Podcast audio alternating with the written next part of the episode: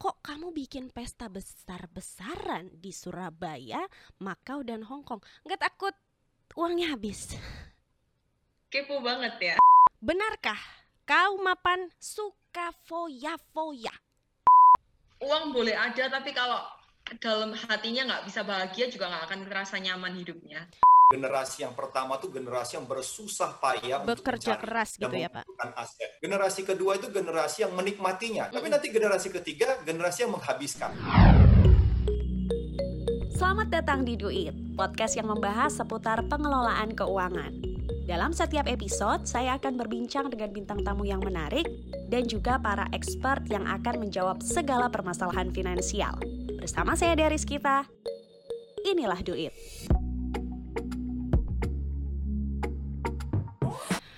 Pernah nggak sih kebayang punya uang yang banyak dan gak habis-habis sehingga nggak perlu galau lagi tentang cicilan yang belum lunas?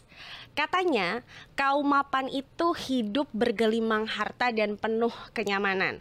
Jadi nggak ada tuh kegalauan finansial ngeliat sisa saldo di tabungan. Tapi emangnya benar seperti itu? Kita akan cari tahu seluk-beluk tentang kaum mapan hari ini bersama saya Deris kita. Tapi sebelumnya jangan lupa untuk like dan subscribe YouTube channel ini. Kalau biasanya kita berulang tahun itu dirayakannya bersama keluarga atau kita raktir sahabat-sahabat dekat dan tiup lilin, pernah nggak sih ngebayangin gimana rasanya merayakan ulang tahun di tiga negara berbeda? Nah, bersama saya sudah ada Patricia Mayore yang sempat viral beberapa waktu yang lalu karena merayakan ulang tahun di tiga negara berbeda. Langsung aja saya mau menyapa Patricia. Patricia. Hai. Halo. Hai Patricia, aku manggilnya Hai, apa nih? Kak Del. Aku manggilnya apa nih? Patricia ya. Patricia aja. Patricia apa kabar? Baik. Kak Del sendiri gimana? Uh, luar biasa. Surabaya aman ya? Aman, ya lumayan lah ya.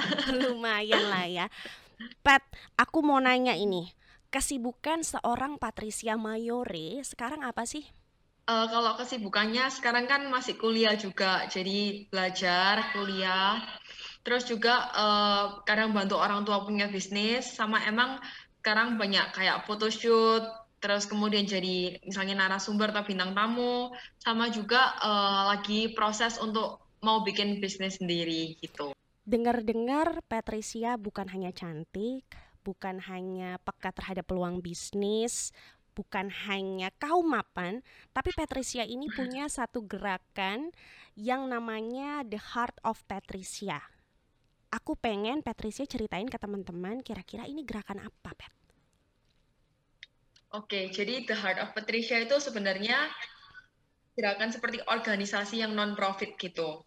Jadi uh, The Heart of Patricia sendiri ini sebenarnya terbentuk uh, dari aku sendiri yang pada saat pandemi waktu itu karena ada COVID kan, terus kemudian uh, ada melakukan donasi ke pemerintah kota, pemerintah provinsi, dan semenjak itu banyak banget teman-teman keluarga yang pengen join juga dan menjadi bagian untuk bisa mengurus lah istilahnya. Nah akhirnya uh, kenapa enggak dibuat suatu organisasi Mm-mm. dan di situ uh, dibuat terbentuklah The Heart of Patricia ini gitu. Tadi kan aku di awal sudah sempat bilang ya bahwa di beberapa tahun lalu Patricia ini sempat menggegerkan media sosial karena merayakan ulang tahun di tiga negara.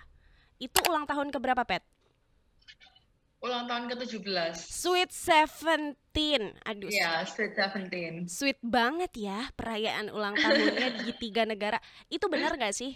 Eh, Boleh nggak sih ceritain kamu ke mana aja dan sama siapa aja? Tiga negara itu Hong Kong, Macau, sama yang satu tuh di Indonesia. Benernya sama Hong Kong sama Macau kan deket ya. Mm-mm. Cuman kan namanya media, jadi dihitung sebagai tiga negara gitu. Ya. Eh, kalau yang ke Hong Kong sama Macau itu eh, sama teman-teman dekat, sama keluarga, sama juga ada beberapa kru. Jadi bagian yang foto video, sama IO-nya juga. Kemudian kalau misalnya yang di Surabaya emang adain party, jadi ada yang private party eh, di hari pertama, yang hari kedua itu yang eh, party yang besar, yang Mm-mm. banyak orang gitu Mm-mm. itu eh, kalau yang party besar itu memang mengundang cukup banyak orang, kurang lebih sekitar 1.200 gituan lah, 1.200, 1.000 lebih lah. 1.200 orang ya, Pet? Yang harus Iya. diingat ini sebelum pandemi, benar ya, Pet? Iya, benar, sebelum pandemi. Itu Agustus 2019. Agustus 2019 merayakan ulang tahun ke-17 di tiga negara berbeda, memboyong teman-teman dan keluarga. Kenapa dulu kita belum kenal ya, Pet ya? Jadi- Tapi untung kan sekarang bisa kenalan. Ah, Iya, benar-benar. Nanti kamu ulang tahun ke-25 atau ke-30 inget aku ya, Pet ya. Gantian kakak yang ngundang aku. Kok jadi ditodong gitu ya. Ya udah deh nanti aku undang ya, Pet, ke tiga kelurahan berbeda. Oke.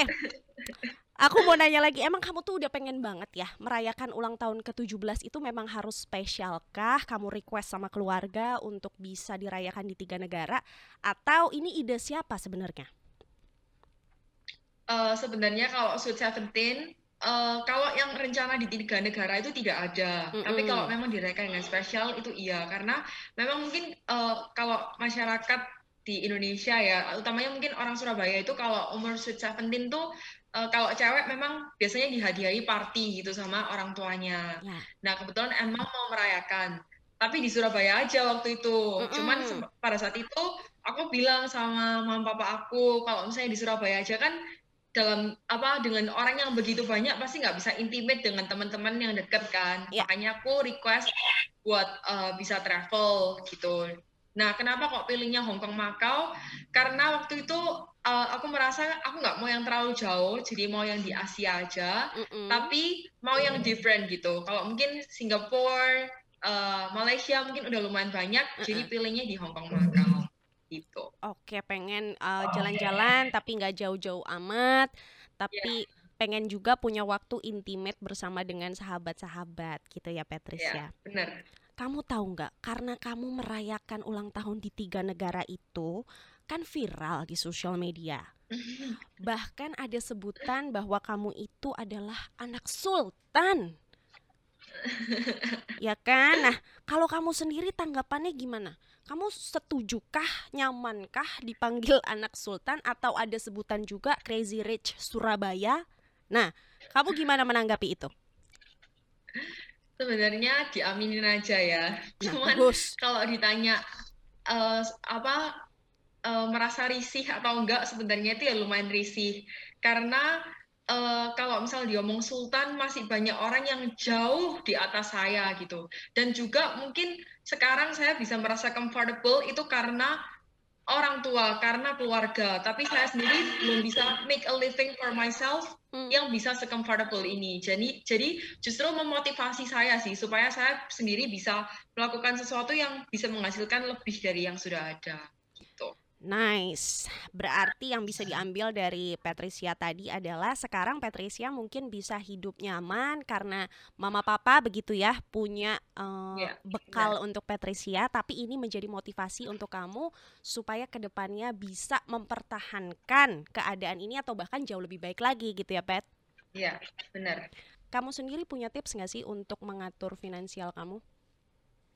Kalau aku sih tipsnya misal dikasih apa ada uang gitu eh, lebih apa mem- mem- punya prioritas gitu. Jadi misalnya aku di bulan ini aku perlu ada perlu ini ini ini. Nah, aku harus memprioritas- memprioritaskan uangku, spending aku untuk hal-hal tersebut dulu dibanding yang lain mungkin misalnya ke mall atau ngeliat online shop, aku kepingin ini, kepingin itu mungkin bisa ditahan dulu gitu. Jadi lihat prioritas dulu. Kecuali memang eh, apa oh emang udah beberapa lama belum beli ini oke lah sekali-sekali cuman lebih banyak kalau misalnya ada lebih ya lebih baik ditabung lah untuk investment ke depan Aduh, mantap banget. Berarti kalau misal dalam satu bulan itu harus bikin skala prioritas, membedakan mana Ya. yang ingin sama mana yang butuh gitu ya, Pet. iya benar benar Oke, kamu masih mikirin itu, mana yang ingin dan mana yang butuh? Atau Enggak. masih dong oh masih. Bahkan Masih. Patricia sendiri juga nabung, ya, Pet. iya Oke, berarti tetap dikasih uang jajan sama uh, mama dan papa, cuma penghasilan pribadinya lebih dipilih untuk ditabungkan. Aku Iya, akan nanya-nanya lagi beberapa pertanyaan ke Patricia, cuma aku mau ada satu games nih buat Patricia. Oke. Jadi nanti aku akan ngasih tahu pernyataan. Nanti Patricia akan bilang itu mitos atau fakta. Siap? Oke. Benarkah bahwa kaum mapan itu tidak perlu bekerja keras? Mitos. Eh, jawabnya cepet ya. Ya Mm-mm. mungkin karena prinsip aku kalau orang yang merasa sudah mapan dan tidak mau bekerja itu eh apa ya? Apalagi maksudnya dalam usia seperti aku, Ya. karena kita kan dikasih modal sekolah kan, istilahnya dikasih modal tuh pendidikan. Mm-mm. Dan pendidikan itu eh, modal kita yang bisa yang harusnya kita memang bawa sampai ke depan untuk eh, create something, untuk bekerja akan sesuatu gitu. Oke. Mungkin kecuali orang yang usianya udah memang dia sudah punya karya yang luar biasa mau retire itu beda cerita Beda ya, cerita. gitu. Cuma kalau usia produktif berarti harus tetap bekerja keras gitu ya, Pet. Oke. Iya, benar. Itu ternyata mitos, teman-teman. Pernyataan berikutnya. Apakah kaum-kaum mapan itu selalu memiliki privilege dalam kehidupannya?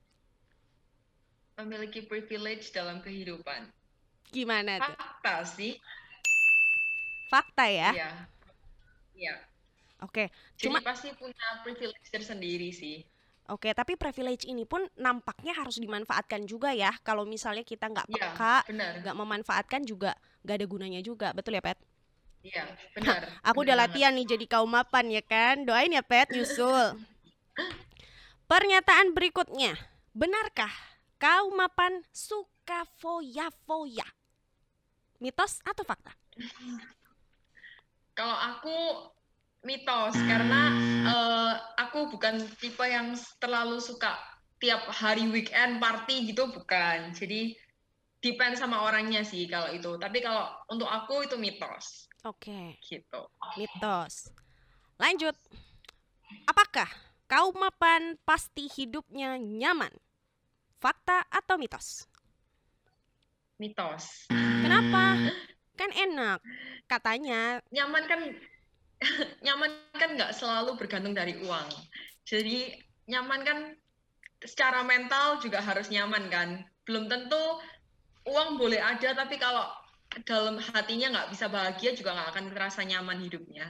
Uang boleh ada tapi kalau dalam hati ngerasanya nggak bahagia itu juga nggak akan nyaman hidupnya. Aduh dalam banget Pet. Terakhir, apakah kaum mapan tidak perlu anggaran keuangan? Fakta atau mitos? Mitos. Mitos. Iya, perlu perlu. Oh, Perlu ya. anggaran keuangan sih. Ya, Gitu karena kita mesti tahu eh, income berapa, spending berapa, terus bulan ini gimana, bulan depan gimana supaya uangnya nggak mati, bisa develop terus. Nah, supaya uangnya nggak mati. Nah, tadi permainannya kira-kira mungkin teman-teman ada gambaran ya bahwa banyak sekali mitos-mitos yang beredar di kalangan eh, masyarakat kalau kaum mapan itu dipikirnya enak-enak aja, nggak usah mikirin finansial. Ternyata Patricia pun sudah menjelaskan ke kita semua kalau walaupun kaum mapan sekalipun itu harus tetap memikirkan yang namanya finansial gitu ya, Pet. Oke. Yes, benar. Semoga kita yang dengerin adalah kandidat-kandidat kaum mapan berikutnya ya. Oke? Oke, kita amini dalam hati. Patricia, eh, aku nih ya kalau misalnya ulang tahun itu aku paling ngerayain barengan sama keluarga juga, sama seperti Patricia, terus sama teman-teman juga, tapi paling di eh, restoran gitu atau enggak di rumah gitu tiup lilin. Sebenarnya kalau dari cerita Patricia yang merayakan ulang tahun di tiga negara, aku nih cuma pengen tahu. Kamu kan tadi sudah bilang kamu ini punya skala prioritas nih, tahu mana yang butuh, tahu mana yang ingin gitu ya. Kok kamu bikin pesta besar-besaran di Surabaya, Makau dan Hong Kong? Nggak takut uangnya habis? Kepo banget ya. Aku nih mau gini loh, Pet. Aku mau latihan jadi kaum mapan. Jadi besok nggak kaget. Boleh kasih tips gak, Pet? Kenapa kamu memilih Uh, merayakan itu?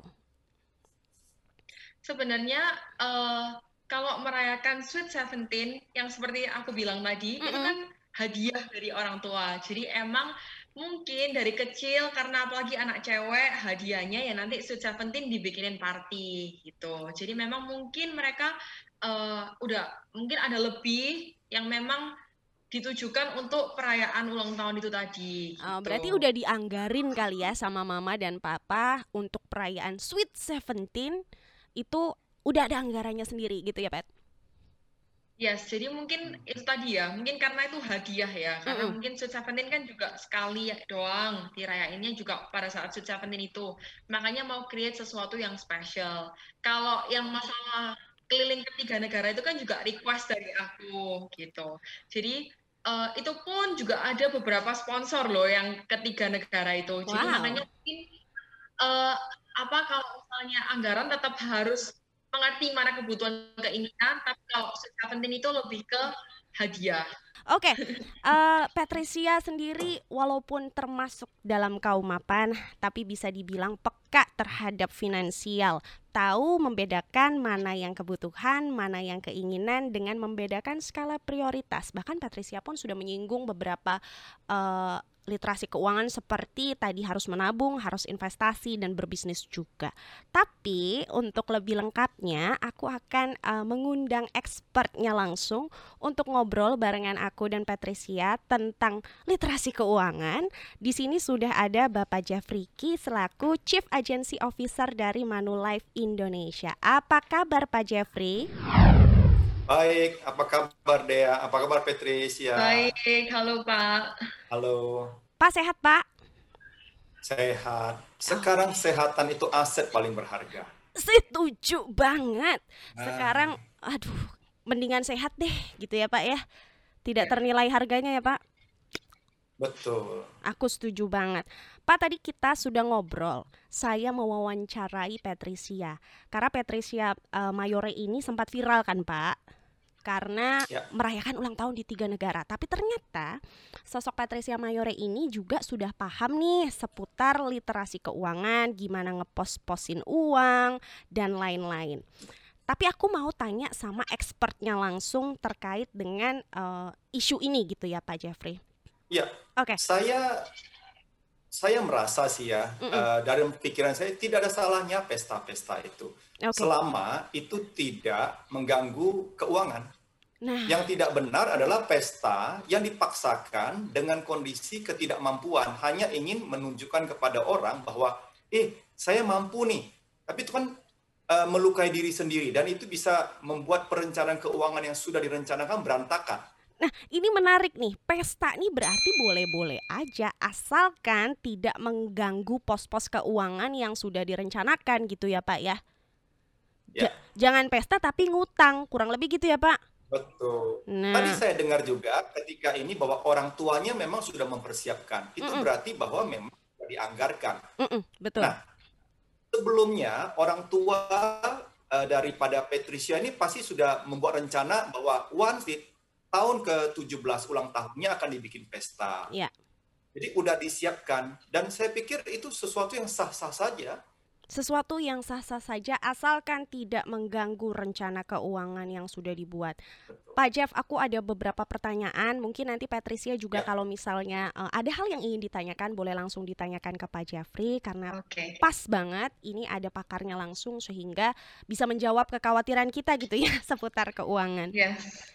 Pak Jeff, ada orang bilang kalau gak punya uang pusing, tapi kalau punya uang banyak gak kalah pusing. Nah itu bapak setuju nggak pak kira-kira? Ya pusingnya beda-beda sih Dea. Oke. Orang nggak punya uang, pusingnya bagaimana mendapatkan uang. Ya, orang yang punya uang tentunya juga punya pusing bagaimana uangnya bisa digunakan untuk hal-hal yang bermanfaat. Bisa digunakan untuk bagaimana perencanaan keuangan di masa akan datang. Bagaimana uang ini bisa juga dinikmati oleh keturunan-keturunannya. Jadi pusingnya beda-beda sih. Setiap orang pasti punya masalah sendiri-sendiri, baik itu mau anak sultan, mau orang biasa, mau karyawan eh, posisi tinggi, semua pasti punya masalah sendiri-sendiri. Semuanya pasti punya pusingnya sendiri-sendiri ya Pak Jeff.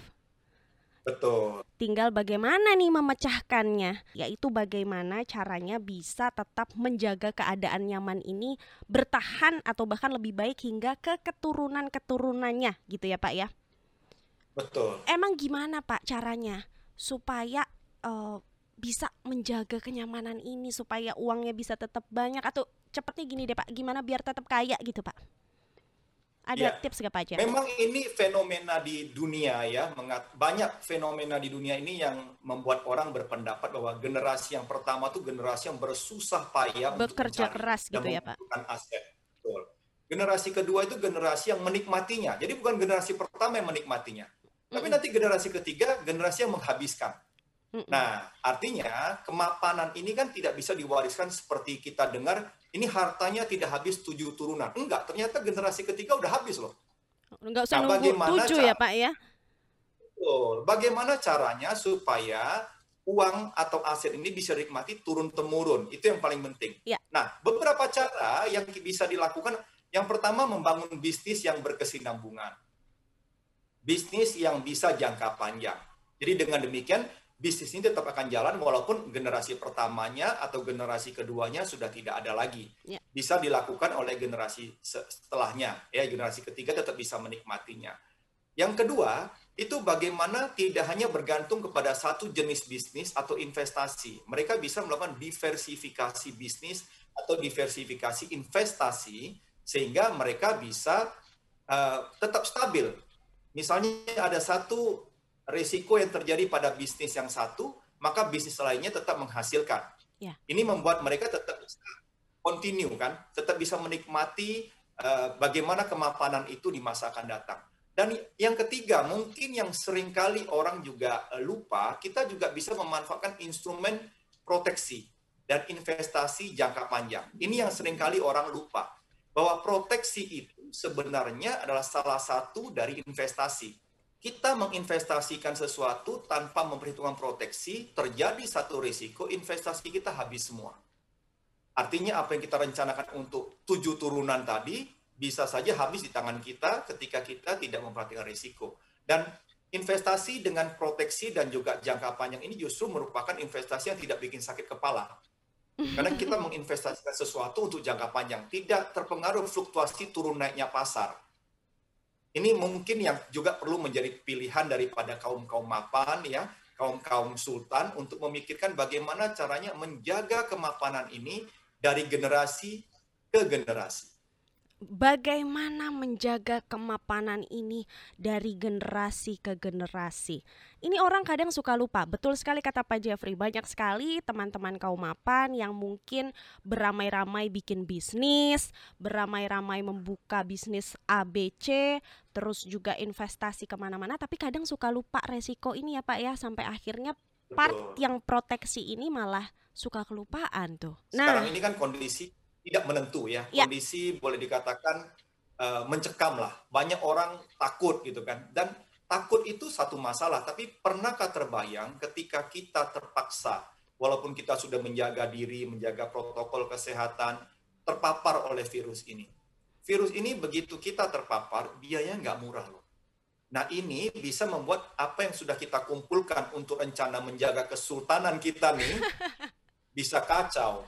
Nah penting bagi kita punya proteksi dalam hal ini kita punya asuransi kesehatan. Jadi kalau terjadi sesuatu walaupun kita nggak kepingin sakit loh teman-teman. Ya kita nggak kepingin sakit tapi kita punya proteksi. Once kita sakit maka ada kita punya asuransi yang akan membiayai biaya rumah sakit yang tidak kecil tadi. Betul. Begitu. Betul betul uh, karena sekarang di masa pandemi ini orang makin was-was walaupun kadang kita sudah uh, jaga jarak, sudah cuci tangan, sudah tidak pernah keluar rumah, tapi suka ada aja momen apesnya gitu ya Pak Jeff. Ya, ya. Dan asuransi kesehatan ini menjadi penolong di saat apes gitu ya Pak Jeff kurang lebih. Betul. Karena nah, tadi saya bicara mengenai proteksi. Ya. Tetapi juga ada satu hal yang perlu dijaga ya. Tadi saya bicara mengenai orang punya rencana, Betul. kemudian sudah punya proteksi. Itu bagus. Itu salah satu modal utama kita untuk mencapai yang kita inginkan. Tapi tidak hanya itu saja punya rencana dan juga punya proteksi, tetapi behavior bagaimana tingkah laku orang-orang ini tidak sesuai dengan uh, prinsip-prinsip keuangan tadi bisa membuat rencana itu tidak tercapai. Kita punya rencana, kita sudah bikin investasi, kita sudah punya proteksi, tapi hidup kita foya-foya melebihi apa yang kita dapatkan. Ya percuma juga, habis juga. Oke. Okay. Artinya cita-cita kita ya nggak akan tercapai. Oke. Okay. Ini yang perlu juga dijaga ya, bukan berarti kita sudah punya terus kita, wah boleh melakukan apa saja begitu.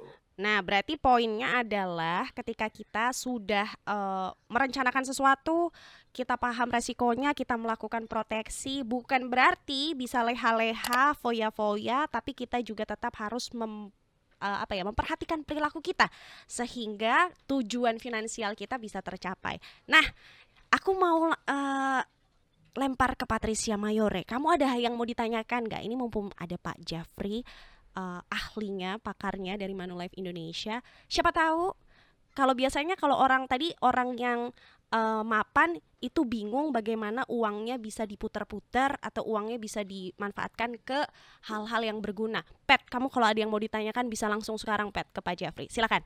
Oke, okay. uh, eh, Pak.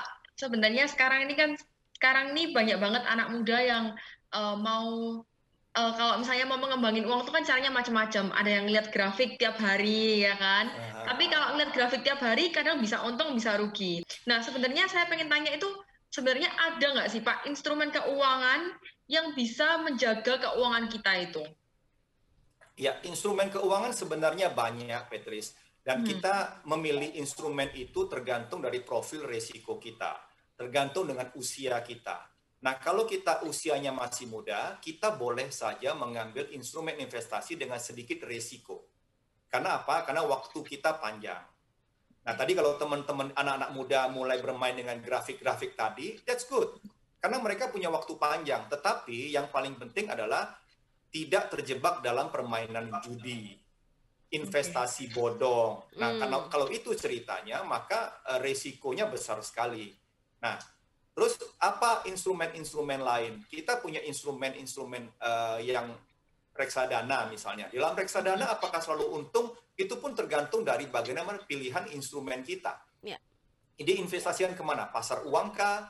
Obligasi kah? Saham kah? Saham dalam negeri ya. kah? Atau luar negeri kah? Ya, itu tergantung dari dari profil kita.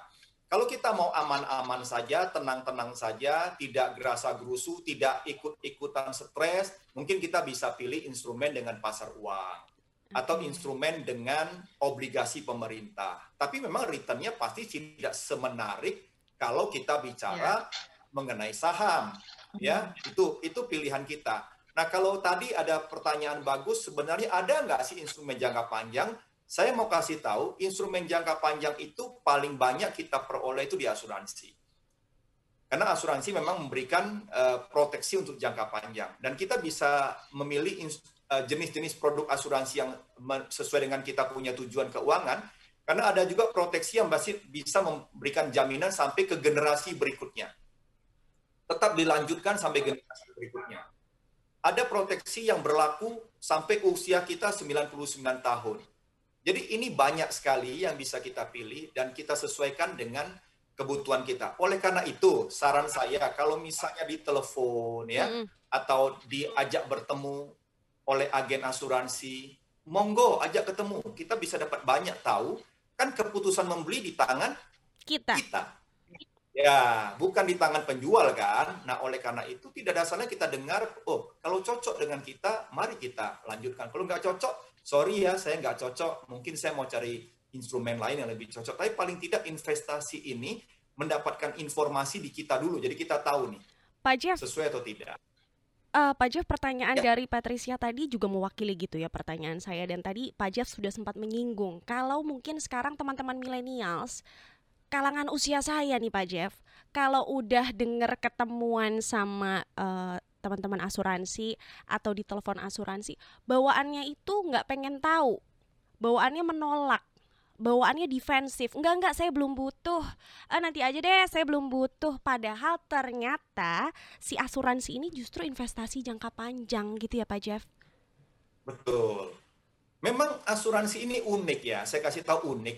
Dia ini pada saat kita mau beli kadang-kadang kita nggak bisa beli lagi Maksudnya Jadi gimana nih? asuransi itu dibeli pada saat kita nggak butuh. Contoh nih, tadi kita cerita asuransi rumah sakit. Ya. Ya kan? Kalau orang sudah sakit malah nggak bisa beli loh. Malah nggak bisa ngeklaim ya, Pak? asuransi yang yang mau beli, nggak mau jual kasih dia. Sekarang orang-orang yang di ICU misalnya, itu happy banget loh kalau bisa beli asuransi.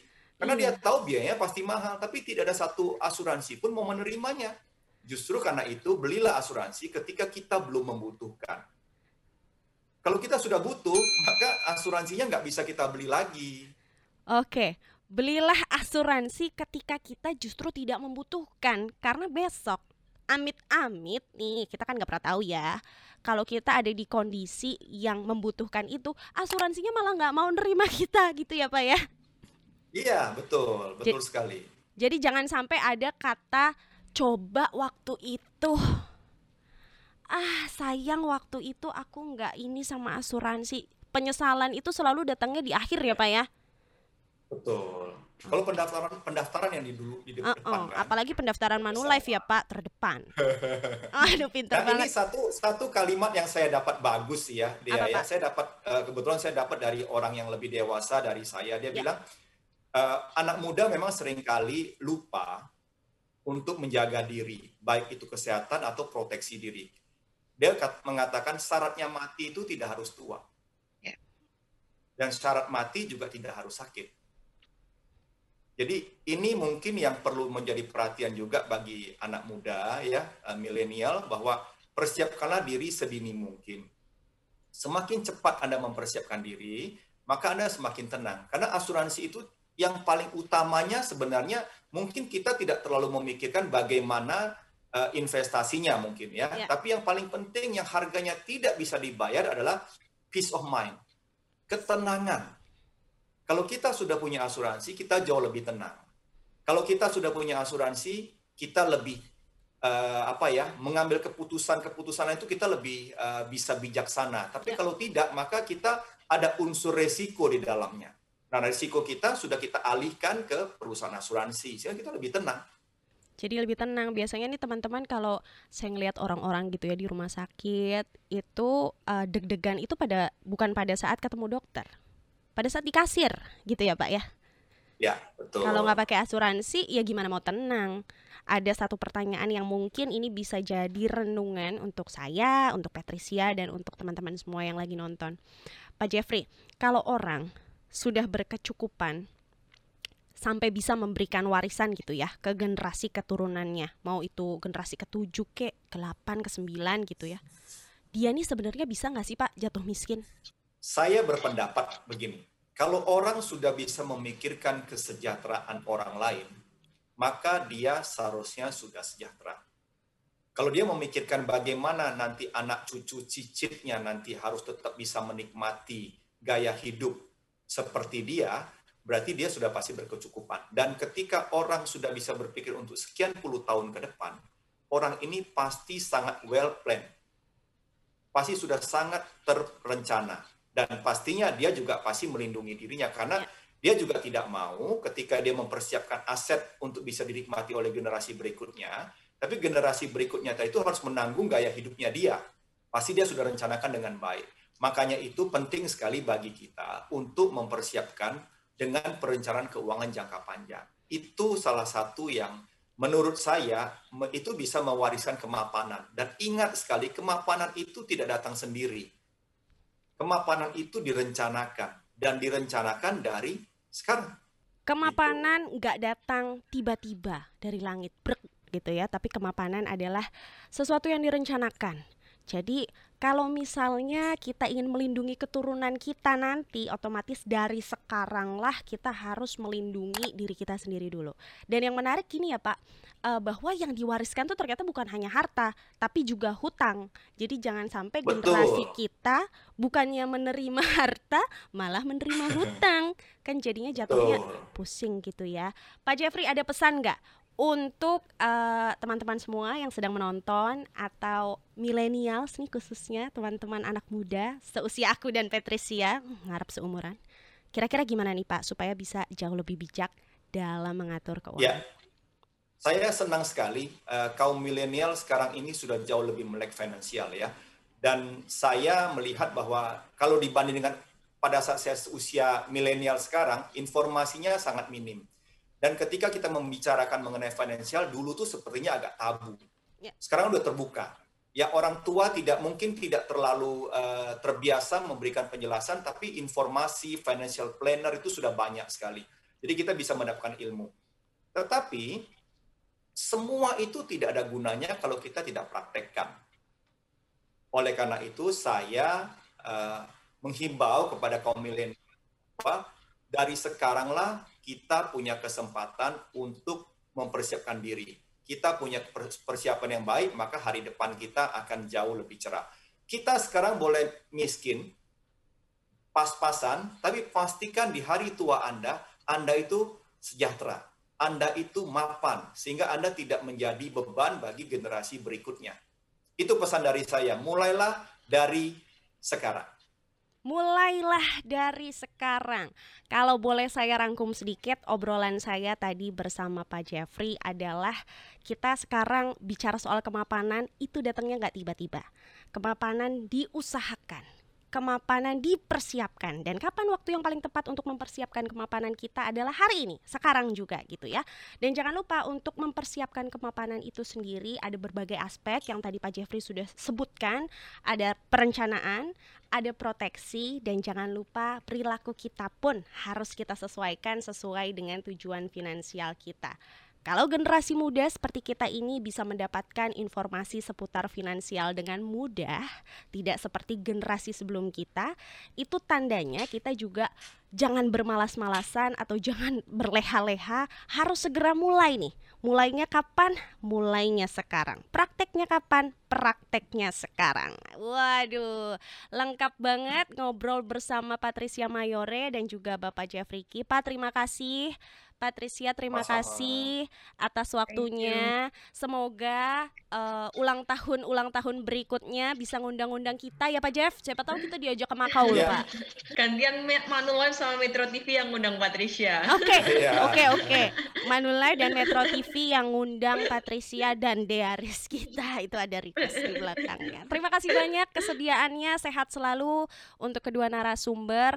Dan rekan-rekan sekalian, kalau tadi kita sudah mendengar percakapan seputar bagaimana kaum mapan itu bisa mengatur literasi keuangannya, bagaimana investasi jangka panjang lewat proteksi itu bisa menjaga kekayaan kita agar menurunkan kekayaan kita ke keturunan kita, maka kita udah dapat gambaran. Dan kalau misal teman-teman punya topik-topik menarik yang pengen kamu bahas juga atau pengen bintang tamu siapa gitu yang mau aku ajak ngobrol juga di acara ini bisa langsung kirimkan requestan kamu via Twitter atau Instagram kita di @duit underscore metro TV. Dan kalau kamu mau lebih banyak tahu lagi nih bala duit seputar uh, produk-produk apa aja sih uh, terkait dengan tadi yang sudah kita bahas, bisa langsung kunjungi websitenya manulife.co.id. Jangan lupa like, subscribe, dan bagikan video ini ke teman-teman kamu. Sampai jumpa di episode selanjutnya.